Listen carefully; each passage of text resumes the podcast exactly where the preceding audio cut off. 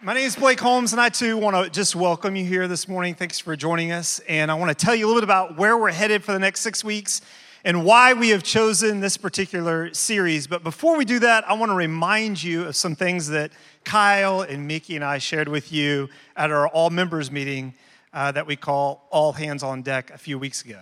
We shared with you three kind of strategic priorities, three things that we're saying, hey, these are really important for us in the coming days. And the first thing we shared with you is the idea of strengthening our leadership team. And uh, taking steps toward that, we have introduced Ben Caldwell and Todd Anders as two elder candidates, which I'm really excited about. And um, in the coming weeks, we'll, I think, have more to share with you um, about ways in which we're trying to do that. And the second thing we talked about was just re engaging our body back into the life and ministry of our church. We've come from kind of a COVID isolated, separated world, right? And there's many people still online who are watching online who have yet to return. And we want to encourage them as it makes sense and uh, feels right for them to come and jump back and gather with us on Sunday mornings. And not only on Sunday mornings, but in community, right? We know that life change happens best in the context of community. And, gang, there is no substitute for being together. Speaking and meeting through screens just leaves us feeling more isolated, I think, and frustrated so many times. And so we want to do everything we can to help you get connected within the life and of our church and community. And also, as Kaylee just said, to give you on ramps to begin to serve, because every single one of you has been given a gift by God. And when we serve, it not only blesses others, but it grows our faith. It strengthens, strengthens our faith, faith and devotion to God. And so Kaylee was just talking to you about ways in which you could get plugged in and, and leading the way in this and setting an example for us. Last night, literally hundreds of women gathered at our collective event. And, um, and Callie Nixon led the way, she and her team. And they talked about how to be unleashed in serving across our city. And they talked about the fears and insecurities so many of us have and how to overcome those and, and ways in which uh, we could use our gifts to be a blessing, salt and light to those all around us. And so I really just celebrate their efforts last night. And then um, finally, we talked about the desire to equip our church for a changing world.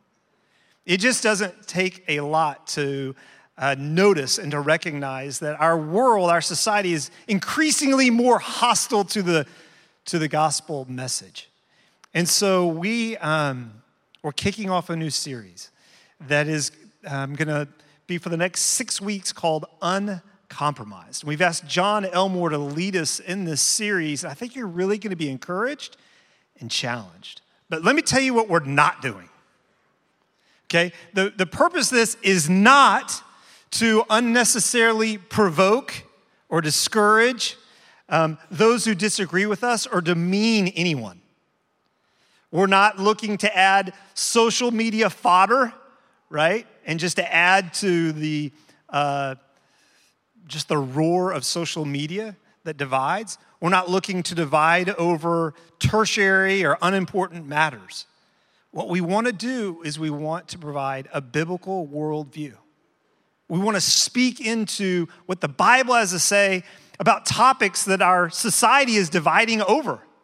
We want to talk about race and racism. We're going to talk about immigration. We're going to talk about uh, gender and sexuality. Um, we're going to talk about the sanctity of life. We're going to, we're going to tackle, as a church, some really tough subjects. And um, what we want to do is we want to answer the question well, what does the Bible have to say about this? And so we encourage you to come and bring your Bibles, a pen and paper, take notes, wrestle over these topics and these ideas, not offering, well, what do you think or what are your political views, but what does God have to teach us? And how can we, as Paul calls us, how can we be ambassadors for Christ? How can we represent Him? In the last series we did, we talked about Romans 6 through 8, dying to live. And we talked about what does it look like to walk with God, to live a life of surrender to the Holy Spirit. We talked, we reminded ourselves of what the gospel is and what it's not. We looked at our, the condition of our hearts. And, and now, over these next six weeks, we're kind of looking out. We're going, hey, now in light of this truth, In light of the gospel and who we are in Christ, how do we engage a world that is far from Him? To be the salt and light that He calls us to be, to be the ambassadors that He calls us to be. And so I'm really excited about these next six weeks and ask that you pray um, with us and for this time. And, um, and if you're visiting with us, we're especially encouraged that you're here because uh, I hope that you're challenged and encouraged by the topics that we're addressing. We want you to see that God's word is true and speaks into every area of our life. Another thing you're going to recognize over the next six weeks um, is that we are going to stand together and to recite a creed. It is a creed of which um, Christians have recited in stating their, their core belief since um, literally the generation following the apostles. This is known as the Apostles' Creed. And um, you can believe more as a Christian, but you cannot believe less and remain orthodox.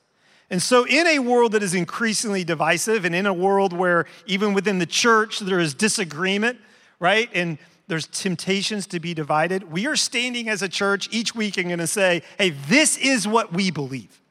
Creeds are clarifying, they remind us of what is true, but they're also unifying.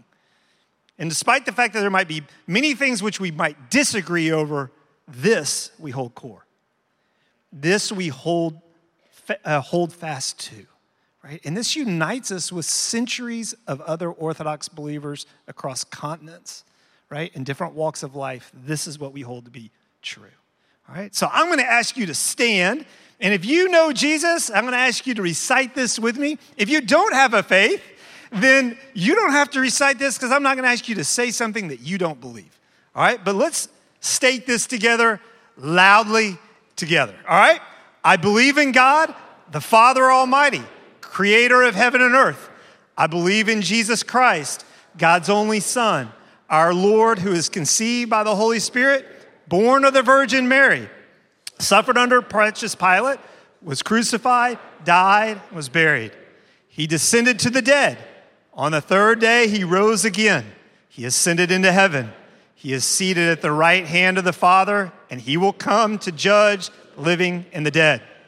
I believe in the Holy Spirit the holy Christian church, the communion of saints, the forgiveness of sins, the resurrection of the body, and the life everlasting. Amen. Perfect. Thank you.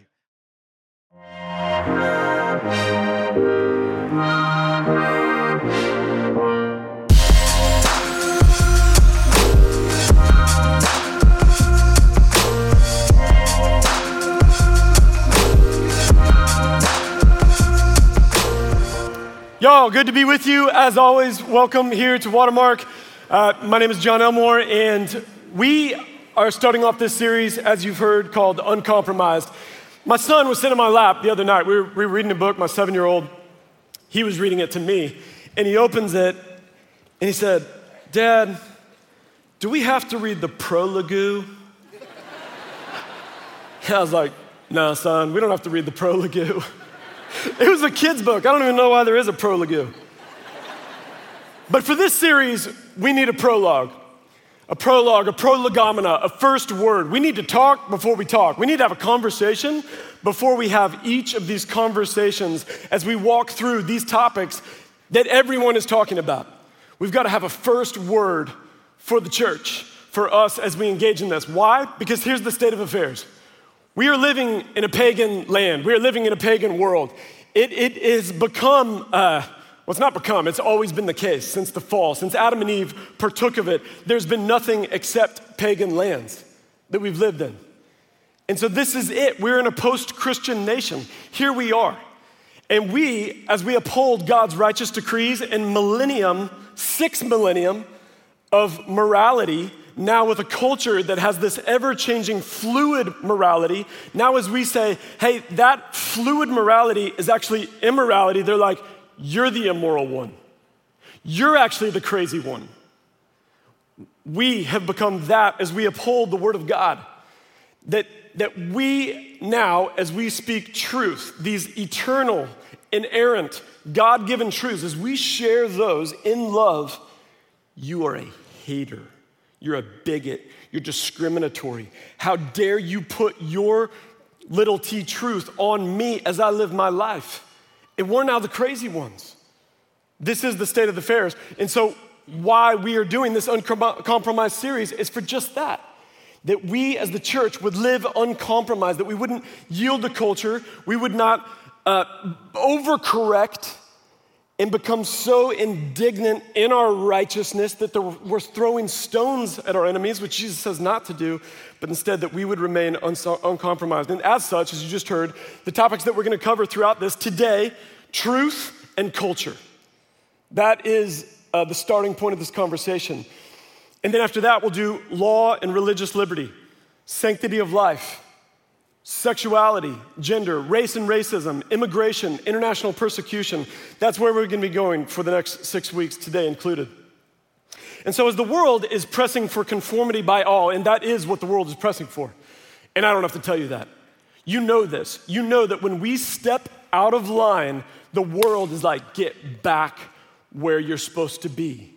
You do what we say. There is, uh, this is all over my house, all day, every day, Play Doh. There's always Play Doh in my house. I come home from work, it's there with all the Play Doh accoutrements. And what the world is, is saying is uh, hey, you, you conform to us now, you shape to us. And so, um, my, my feeling toward another individual is my gender. You, you just need to remove that part. That, that doesn't belong here. You, because you are white, you're actually inherently racist. So there's that. Um, you need to yield to whatever we say because that is the norm and the reality. And so um, we're going to do what we want to do. This is my body. How dare you put your Christianity on me and say that, that Jesus is the only way? Do you realize the hatred? You're saying I'm going to hell because of that, and, and you, just, you just conform to us and everything's gonna be okay. But the Bible doesn't say that. Uh, my my five year old daughter, she gave me this. It's okay, you can laugh. She was like, Here, daddy, I made you something. I'm like, Where am I gonna put a ceramic dolphin? Penny? like, I, thanks, but no thanks. But she's, but she's five, so I had to.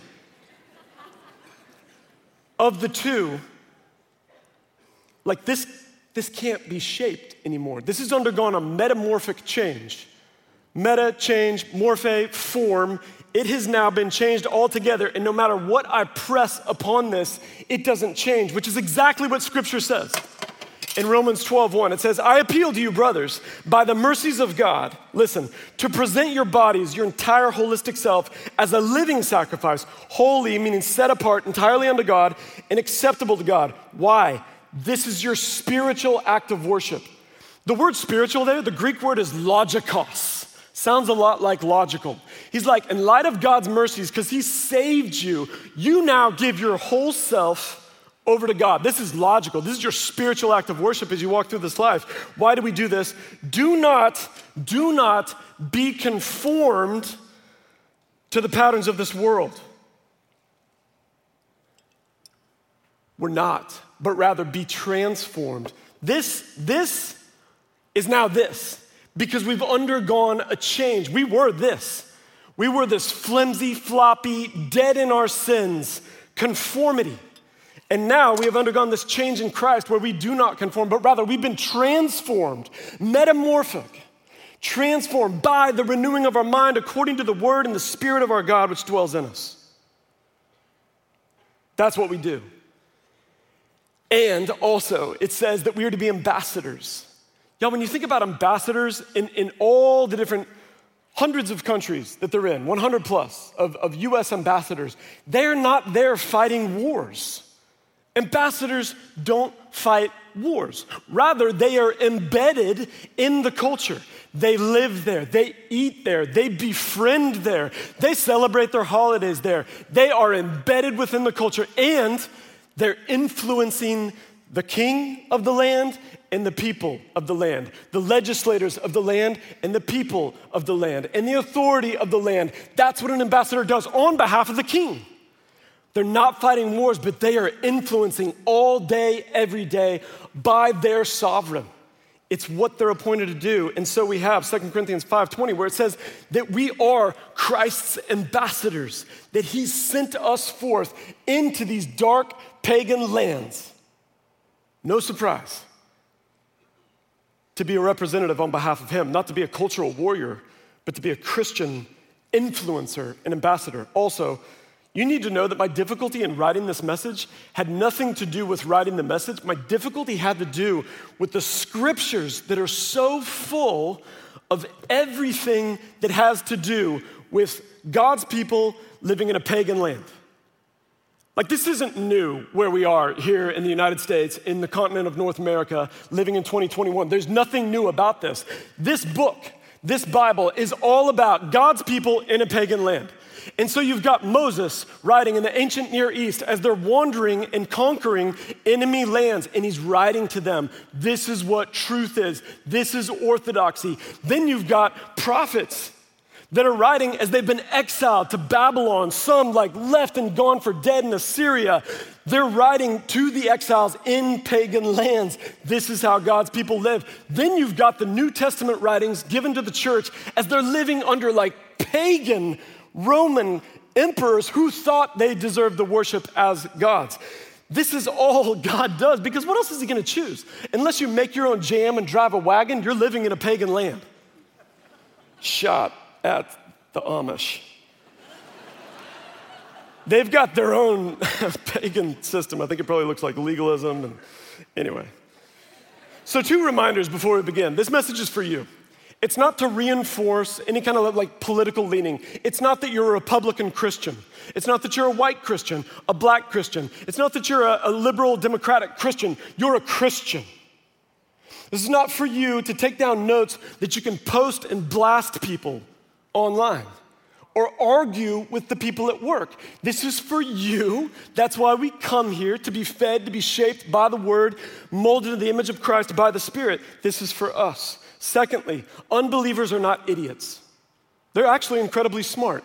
They're actually made in the image of God. And we are not to attack them. Jesus said, Here's what you do with your enemies you love them, you bless them, and you pray for them. That's your category for every individual that's not a part of the church. They're not idiots. And guess what, y'all?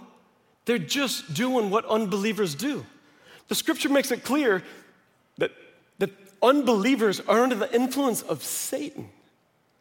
So go figure. They've got some opposing views.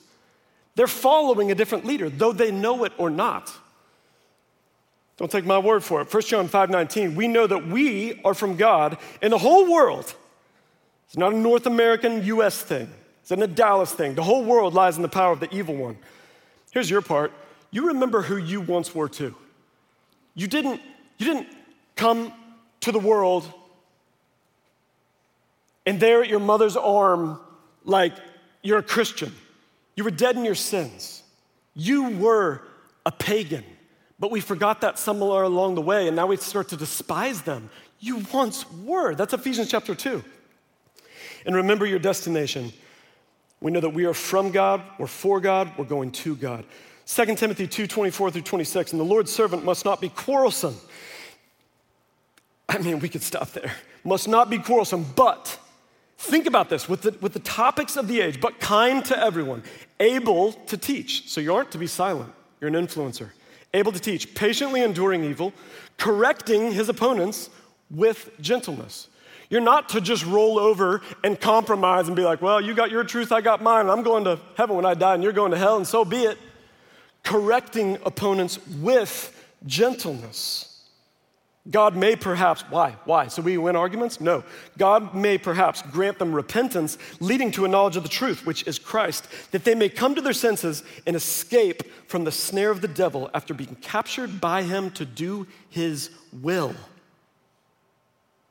Unbelievers are doing the will of Satan unbeknownst to them. He's puppeting them. Don't be mad at them. Love, pray, bless them, correct them with gentleness. Hmm. This is your litmus test for interacting with unbelievers. 2 Timothy 2 24 through 26. That is the litmus test for your social media. That's the litmus test for the conversation with your coworker. That's the litmus test when you go into the school board meeting. That is your litmus test that everything needs to filter through that. I'm going to jump here. I want, I want to consider some of the recent headlines. This, this is, uh, many of these are just from this past week which is shocking. 20 years ago, you would not have had one of these headlines. Now there is a landslide as you read the headlines. Here they are. If you protest at a school board meeting, if you say, I don't like the curriculum, I don't like the direction we're going, if you protest, according to Attorney General Merrick Garland, you now may be given charges of domestic terrorism and hate crimes. Not like I I mean, like, not like, not like uh, uh, disturbance of the peace, a misdemeanor, but domestic terrorism. I'm like, okay, hey, A.G. Garland, um, I just want to make sure Antifa and the KKK are still on your radar, because now you're coming after parents and school board meetings. We've got the vaccine mandate to coming down to uh, businesses 100 plus. OSHA's getting involved in this now. And it's not an anti vax, vax conversation. That's not it. But this is big government now saying this is what you will do with your body. Gender. We've got university teachers being uh, put on disciplinary charges or fired for not using the preferred pronoun of a student, which seems to change based on the day. Or dead naming them, calling them by their legal name rather than their preferred name of starlet or whatever it may be. They can be fired for that. The National Sex Education Standards for public schools, they now have this shameless, uh, just like brazen gender inclusivity that is teaching children how to masturbate, how to get an abortion, how to appropriate abortion medications without parental consent, and all the different things. Uh, this is also uh, giving them instructions on all sexuality, pansexuality, and this is now school curriculum. We're no longer teaching sex ed, like the mechanics of it all. Now we are instructing children how to sin. High school sports, you've got girls competing against biological men, now trans females. And just this past Tuesday, uh, DC Comics released that in their next edition, next month, Superman will be bisexual. And this is amazing. In the, in the month following, after the bisexual edition, in the month following, Superman, uh, I'm gonna read it to you because this is straight from DC Comics. He mentally and physically burns out from trying to save everyone that he can. That's amazing. He's no longer super, he's just man. And that might not last long either. Race and racism. Critical race theory and their attempts at national deconstructionism. You got Black Lives Matter, which is right in the sense of the value of life. They are right, created in the image of God, value of life, and dead wrong in the deconstruction of the parental system that God has ordained. And by saying that all are now racist by birth because of it, and forwarding a trans and gay agenda, which is straight from BLM.com. Immigration, we've got 200,000 plus migrants at the border. What are we doing with that? Who gets in? How do we treat them once they do? What do we do in the resistance? Uh, against all the international persecution that's happening in the world. Sometimes, like, this isn't even on our radar because we're Americans. We have no idea what persecution is. One out of eight Christians in the world will be persecuted. Here's a statistic. One in, this is Forbes magazine. This isn't like this isn't somebody cooking books to try to come up with the Christian stats. Forbes magazine, one in 13 Christians will die today. One in 12 churches will be attacked today. We've got immigration, international persecution. 18 states have legalized marijuana, 13 more have de- decriminalized its use. Instagram, Facebook has said we cause problems for one in three girls with body image issues. Instagram parent company Facebook. We are the cause of this. Suicide is related as well. The Satanic Temple is now suing the state of Texas for infringing upon its ability to perform ritualistic abortions according to their faith due to our heartbeat law. That happened in the last couple of weeks. The heartbeat law and abortion laws potentially being transferred from the Supreme Court federally back down to the states. That will be decided December 1st and following as they hear arguments. Right now, there's a stay of judgment because the heartbeat law at six weeks out of Texas. And here's the worst headline. This is the worst headline. You think like what I just read was bad? Here's the worst. One half of teens are looking at porn. That sounds bad? Here's worse. Two thirds of men are looking at porn, and one fifth of women in the church. Those statistics are not of the world globally, those statistics, per covenant eyes, are of the people in the church.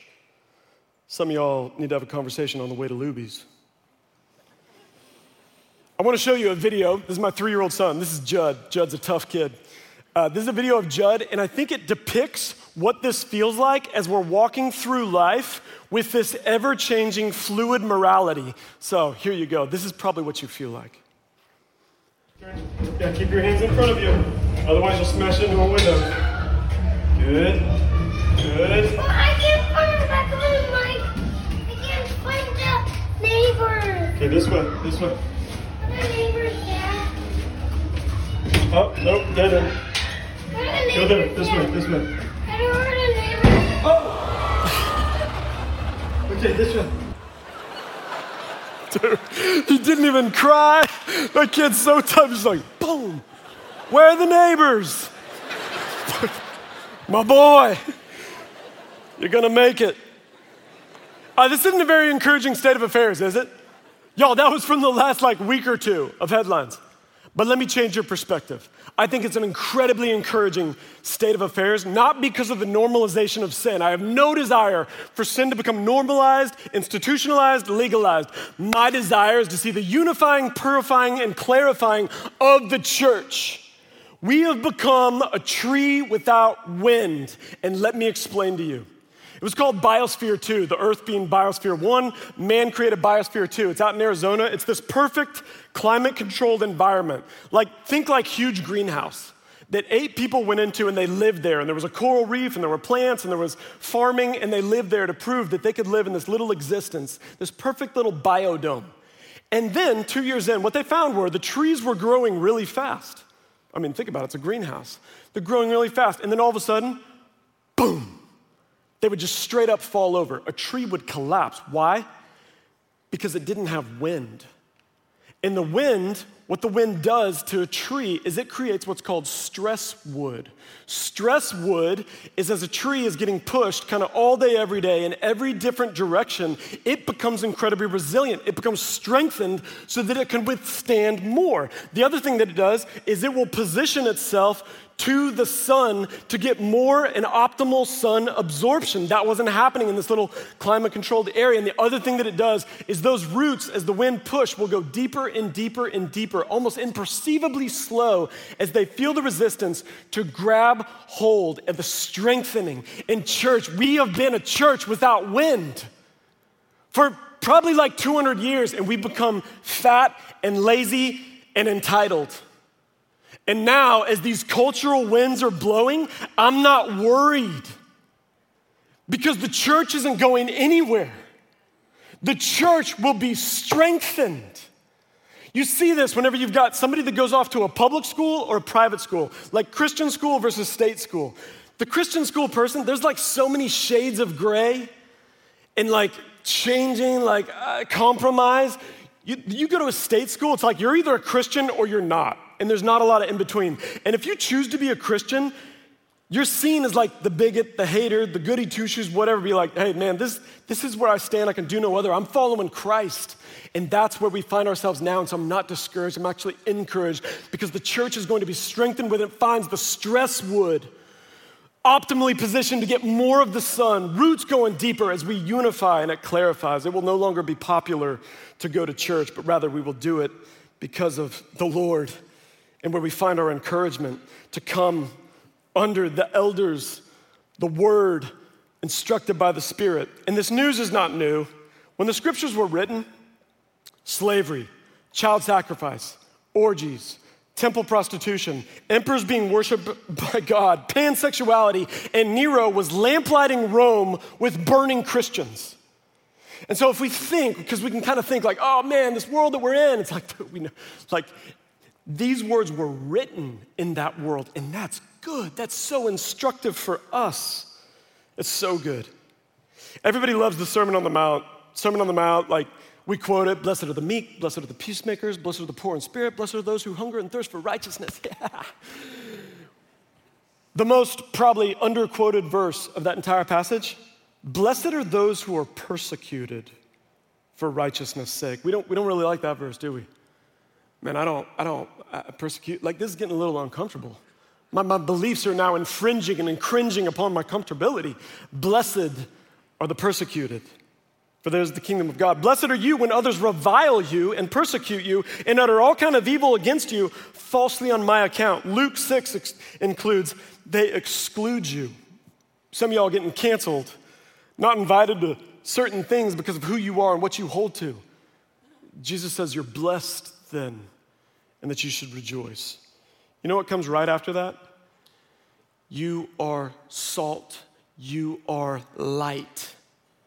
Meaning, the reason why you're gonna be persecuted, the reason why we're gonna revile you, that you're gonna be excluded, is because you're salt amidst this moral decay. You are the savor in the bland. You're what's going to keep this wave of immorality from coming. You're the salt, the preservative agent, and you are the lamp on its stand. Don't put it under a bushel. You're to shine forth into the darkness and go figure that the darkness is going to be like, get your light out, get your salt out. We don't want this, we don't need it. But Jesus said that's what we are. And that no one would light its lamp and put it under a bushel, and no one would if the salt loses its saltiness, it's good for nothing. This is it. And so, therefore, here's 10 ways, and we're going to roll through quick 10 ways to remain uncompromised. One, speak the truth in love. What does the word ruthless mean? Just crowd interaction here. What does ruthless mean? Harsh. What? Savage, harsh, savage. That's ruthless. Therefore, if that's without ruth, then what does ruth mean? We, we don't use this word. We say, Dude, man, that person's ruthless. We never say, like, Dear Jane, you are so Ruth. it means love, compassion, tenderness, soft hearted. Look at the word truth. In the word truth, in the English language, embedded in the word truth is Ruth. How convenient. Therefore, every time you speak truth, it needs to have essential ingredient Ruth in it. Your truth must have love, compassion, tenderness, grace, mercy, soft heartedness, not quarrelsome, kind, able to teach those who oppose with gentleness. Your truth must have Ruth. Here's a couple of phrases that I think are helpful. Truth without love is a nuisance. This is 1 Corinthians 13, 1. He says, if you've got the tongue of angels, able to understand all mysteries, and you don't have love, you're a nuisance. You're a gong. You're just noise. Truth without love. But he says, alternatively, if you have love without truth, which is the way of the world, and frankly, it's the way of some Christians, as they're like, man, I'm just gonna love people, I'm gonna love them to Christ. Well, they're never gonna get to Christ if you don't share with them the truth. And they don't need Jesus apart from the fact that they have sin, and they won't know they have sin unless you share with them the truth. So you are not loving if you withhold truth, but rather, love without truth is negligence. That's negligence, just like, man, I love you, you be you, and they're barreling to hell. But you love them, you loved them on the way to hell. Hey, man, this is where I'm gonna drop you off in hell because I, different destination. I'm gonna walk you all the way to the door because I love you. Love without truth is negligence. That's 1 Corinthians 13, 6. Saw Nate Graybill out there. He's the one that pointed it to me. It says, Love cannot, must not, will not rejoice in wrongdoing.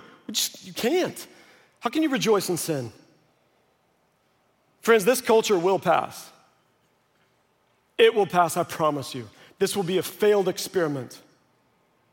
It, it already is with the sexual assaults that's happening in transgender bathrooms. It is a failed experiment. It's only a matter of time. You know what's going to last? The Word of God, the eternal Word of God that Peter writes, echoing the Psalms, and says, the flower of the field will fail, flesh of man will fail, the word of God will stand forever. And so that's where we stand uncompromised. as a, as a little ceramic dolphin. That's where you hold the line on truth. But not just speak the truth in love, you've got to, number two, live the truth in love. We were at a trampoline park for my daughter's birthday on Friday, and um, they brought me the, the tab for the trampoline park, which are really costly, by the way. And it had a, a place for a tip for the guy that was helping me. And he was helping me. He's like pushing the cart, scooping up old cupcake wrappers or, or cookie cake and whatever it was. And uh, I'm like, tip, dude. You know what? Let's go big. So I write it down. I handed it to him. I said, hey, I want to I wanna let you know what I left you. And his eyes got wide. And I think Christians generally leave tips that make people's eyes get wide.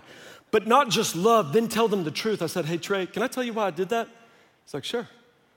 Why? Like, man, this is only my second day. He's like, still training. I'm like, you're the best. That's love without truth. Uh, no, he was great. Uh, he was a new dad working at a trampoline park, four month old daughter. Said, Hey, man, uh, I'm a recovering alcoholic. I was a drunk. Jesus saved me. And so now I live to tell others that. And that's why I want to do it for you because he did it for me. And so here's that. And he's like, dude, that's such a blessing. And we get to have a spiritual conversation because of, because of money that I'll never even notice that he noticed a lot. Well, I'll probably notice it, but Society may vehemently disagree with your point of view, but they should never be able to disparage what you do. They will hate your point of view. May they never be able to disparage what you do. Meaning, you not only speak the truth in love, you've got to live the truth in love. This is 1 Peter 2:12. Keep your ta- conduct among the Gentiles honorable so that when they speak against you, and they will, they may see your good deeds and glorify God on the day of visitation. God says, You know what's going to happen when I return? They're going to be like, You know what, God?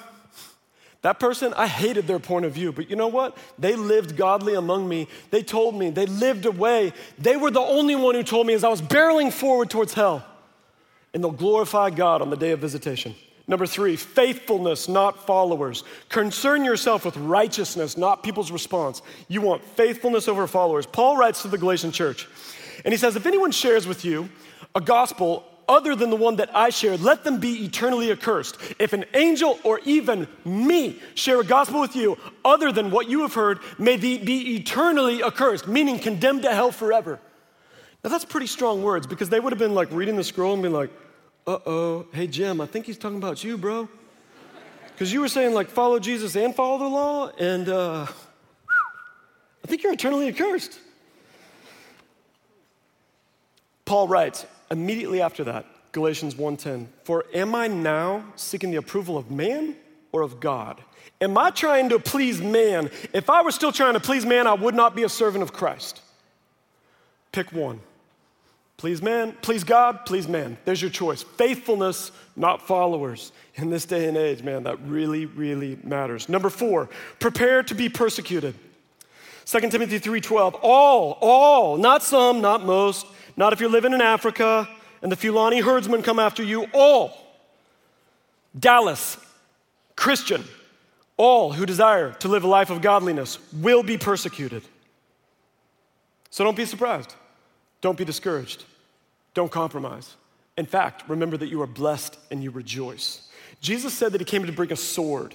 He didn't come to bring peace, that as people follow Christ, there will be a division. You're either with me or you're against me. There will be allegiance, and it will happen upon Jesus. Nobody's getting up in arms about Joseph Smith. You bring up the name Jesus with a Muslim, it is the dividing line. You bring up the name Jesus with an agnostic, it's the dividing line. You bring up the truths of Scripture amongst this gender fluidity, it is the dividing line. And you follow Christ. It's faithfulness over followers, and you prepare to be persecuted. I've got authority over my kids. That's a good thing. It's not a bad thing. I discipline them, I feed them, I shelter them, I tuck them in at night. I watch over their souls. I make sure they're not playing in the alley, stepping on broken glass, which they do. And it frustrates me because I tell them to keep their shoes on. Do you know that here in this church, Hebrews chapter 13, God has given us elders Listen to this. Think of the weight of this. that are accountable for your souls. They're accountable for your souls. And so, as there is going to be persecution from without, we run inside. My kids run back home. We've talked to them about kidnappers and whatever. If somebody pulls up and they offer you a treat or says, hey, get in the car, look at my puppy, like, run to the house. That's it. And my son's like, well, what if I tell him I know you're a kidnapper and that ain't your dog and you're trying to treat me? I'm like, boy, run to the house. That's what we're doing every Sunday in our community groups as God, through the elders, through our community directors, through shepherds, through your leader of your community groups, through your peers, are shepherding each other. We run to the house of God that may be cared for and loved, prepare to be persecuted, and run to the house. Five, suffering is sanctifying. Uh, Laura just finished her breast cancer treatment this past Friday, and we're so thankful. Yes, and here's the thing. Y'all, I, I in three months, I mean, it's like sanctification and fast forward.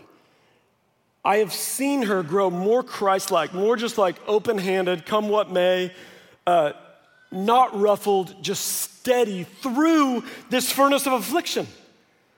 Because it's what God promises to do. So the sufferings of Christ overflow to us. Suffering is sanctifying. As I said, we've been trees without wind. This wind, though it is bad, it's not bad for us, it's going to be strengthening. The finest steel goes through the hottest fire. This is Romans 5, 3 through 5. There's tons of passages about suffering. Not only that, but we rejoice in our sufferings, knowing that suffering produces endurance, endurance produces character, and character, hope. And hope does not put us to shame because God's love has been poured into our hearts through the Holy Spirit. Six, are you a lot like Lot? When I read in the Bible and I read the story of Lot, and I read it again recently, I like walk through Genesis, I'm like, dude, this guy is kind of a dirtbag. Like, Lot's like not an awesome guy. Abraham had to bail him out. Then the, the, the, the like men of the city come because they want to rape the angels. And he's like, man, hey guys, I'm going to keep them, but here's my daughters. I'm like, what, what is going on? And then, and then the angels are like, we got to go. God's going to destroy the city. And he tarries. He's like, I don't know, man. So the angels grab him and pull him out. And they say, run. And he says, hey, can I just settle in this little town here, Zoar? And they're like, Oh my goodness, what is it with you? Fine, we won't destroy that city, but like go and don't look back. And then he gets drunk twice, and his daughters sleep with him. Incest, which, by the way, nobody in their right mind, that proves the inerrancy of Scripture. Nobody in their right mind is like, well, let's, let's write a book about our people group. This is our heritage. Lot. what a great guy. Nobody would write that. It's God putting on display the sinfulness and the depravity of all mankind that everyone would be like, I need Jesus. I need forgiveness of my sins. But I read about Lot and I'm like, dude, Lot is a idiot. So was I. And so were you. But then you read in Peter, and Peter, 2 Peter 2 says, and if he, God, rescued righteous Lot, greatly distressed by the sensual conduct of the wicked. Wow, wait, there's more to the story here. Lot was, Lot was distressed by the wickedness, for as that righteous man lived among them day after day, he was tormenting his righteous soul over the lawless deeds that he saw and heard. Then the Lord knows how to rescue the godly from trials and to keep the unrighteous under punishment until the days of judgment. Lot was grieved as he lived among them. We don't read that in Genesis, we read it in Peter. There's more to the story. Here's my question for you though Are you a lot like Lot? Meaning, are you grieved over the sin, or are you just grumbling about their sin? Are you grieved over it, longing for their salvation, troubled by it? Are you just like, dude, I know I'm going to heaven when I die. My bank account's good. I'm fine. Are you grieved by it? Or are you grumbling about it like, oh, I can't believe these wretched and our president and this and that? And you're just like, you're angry. We're to be known not as parroting and, and uh, bemoaning the bad news. We're to be known by putting forth, shedding forth, proclaiming forth the good news. But some of us are so caught up in grumbling that our grieving is not moving us to gospel. And we need to repent. Seven, win souls, not arguments. When, when I look at the headlines, I mean, I was researching them. I literally, I'm talking to Laura, I'm like, good night. This is like, this is so heavy. You read the headlines and it gets you all worked up and angry, and you want to get on social media, and you got your echo chamber of all the same followers, and y'all just shouting the same truths and getting like fever pitch, worked up to this righteous fervor. And then I step into Walmart or a gas station, and I see somebody of a different social class or a different race or whatever, and we're just people, and we actually love each other, and we can have a conversation. And it's okay as we, as salt and light, move into that. We're to win souls, not arguments. Not here to win arguments. God put us here to win souls, which is Proverbs 11:30, the fruit of the righteous. The fruit, what you should be giving off is like a tree producing life, dead being raised. And the one who wins souls is wise. Some of you are content to win the argument and lose the relationship. You're a jerk at work in your righteousness, and you may be right, but you're still a jerk. You need to be right and loving. That they would be like, I don't agree, but man, I'd like to have lunch again. Eight, forsake friendly fire. This is probably one of the most important ones. There's so much infighting happening. And I mean Christian against Christian, friendly fire. And you know what? When, I mean, it's like there's, there's homeschool, public school, and private school. And everybody thinks everybody's wrong. Hey, what if it's actually godly to do all three? What if the public school person's like, I want to be salt and light, man. I want to be embedded in there. What if someone's like, I can't put that stuff before my kids, so we're going private Christian school? What if somebody's like, I really want to disciple my kids and I've only got them for 18, and so I want to do this and be with them all day, every day because I want to shepherd their souls? That's awesome. Those are all three so good. And we fight against each other about matters of the conscience, and it shouldn't be. Forsake friendly fire. Quit condemning and quarreling about non essential issues of the conscience and instead support each other. You want to be salt and light in the public school against the trends of immorality? Praise God, how can I help you as I homeschool my kids? No, I'm, I'm serious. Romans 14, 1 through 4. This verse, you gotta know, this verse was written as like some dude in a black hood is like cutting the throat of a cow, like blood spilled, worshiping some false deity while temple prostitution is happening nearby. Then the like underlings drag it off, carve it up, and sell the T-bone for three dollars a three shekels a pound instead of ten. And somebody's like, "Oh man, I'm free to eat that meat," and another person's like, "How can you? Did, you you know what's going on in that temple? How how could you ever touch that meat?" And they're like, "Cause it's just meat, bro." And then one's like, "I can't eat meat at all. I'm, I'm going veggies. Are you kidding me? I can't believe that either of you would even eat meat. Well, go Daniel fast. Romans 14, 1 through 4. Accept the one whose faith is weak without quarreling over dis- disputable, disputable matters. One person's faith allows them to eat anything, but another, whose faith is weak, eats only vegetables. The one who eats everything must not treat with contempt the one who does not. And the one who does eat everything must not judge the one who does. For God has accepted them both, is implied. Who are you to judge someone else's servant? To their own master, servants stand or fall, and they will stand, for the Lord is able to make them stand. Nine, do something. Just do something. Quit your grumbling, quit sitting on the sideline, do something. And this is not like, bootstrap whatever. You're an ambassador, and ambassadors don't sit and just watch news clips. They're out there, they're embedded, they're influencers. And so some of you need to stop your fretting, stop your shouting online. You need to run for office. You need to vote. Well, that's novel. I could actually influence the country I live in. Wow. I don't know where my voter registration card is. Some of you need to go to a school board meeting. Some of you probably need to not go to a school board meeting. Domestic terrorism. Uh, gently oppose those who. Some of you need to enlist in the military. Right now, there is an exodus from the police force. That's the Roman 13 sword of righteousness that allows us to sleep at night. Some of you need to go be the best cop you can be. Some of you need to become an OB-GYN, an influence on a medical board about life. Some of you need to disciple your children. You're up in arms, you're like, I can't believe what the public school system's talking about. And you're like, because you don't talk about it at home. Like, let's just be honest, what's, your actual, what's actually the problem is your kids don't know what same sex is because you won't talk about it because you're addicted to porn. And who are you? You got no moral authority. So, oh, and then there, there goes that. You just need to disciple your kids at home. Some of you need to disciple other people's kids. Sign up for kids' ministry. Wake, Shoreline, I don't know what, UTD. But you need to do something. Engage the body, the elders said, and equip them. 1 Timothy 4:16, watch your life and your doctrine. They're, they're inseparable. You can't just have doctrine and sit in your room and read your books and not live it out. It's life and doctrine. And 10, you got to hold on. In college, I, uh, I was tubing, like, you know, behind a, a boat, Horseshoe Bay. There were girls, it was me and another guy, so I had to show off. I had to show him up. So he's pulling me, tubing in the dark. It was nighttime. He's trying to throw me off to show off for the girls. I'm trying to hold on, of course, to show off for the girls. And it occurs to me mid tube ride, I'm like, oh, shoot. If I get thrown off, I'm stuck in the middle of this lake, or they're gonna circle back for me and run over me. I got two bad options. My only option is to hold on. Only option. And so I did. I like death grip. The thing flipped over. I'm now being pulled underwater, just like sucking in lake water like reverse enema as I get pulled, but I'm not letting go. And they finally cut it. And they're like, swim in. I'm like, no, you pull me in.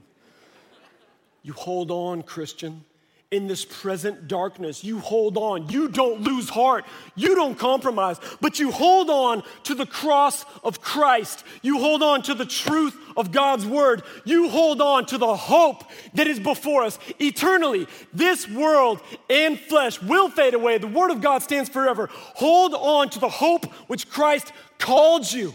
Paul writes and he says, Not that I have already obtained all this or that I've already achieved my goal, but this I press on to take hold of the hope that which Christ has taken hold of me. I'm holding on. This is not the end, and we're gonna make it for the glory of God and see salvations of souls because He will see us through. Let me pray. Father, thank you Thank you for these truths. That we're not left in some cultural morass to grope and find our way, but you have given us truths, all these truths that were written as people lived in pagan lands, because you want us to win souls, not arguments. And so, Lord, may we be about your business. May we be faithful ambassadors. May we forsake friendly fire, and may you be glorified. We know you're holding on to us. May we hold on to you. We love you. In Jesus' mighty name, amen.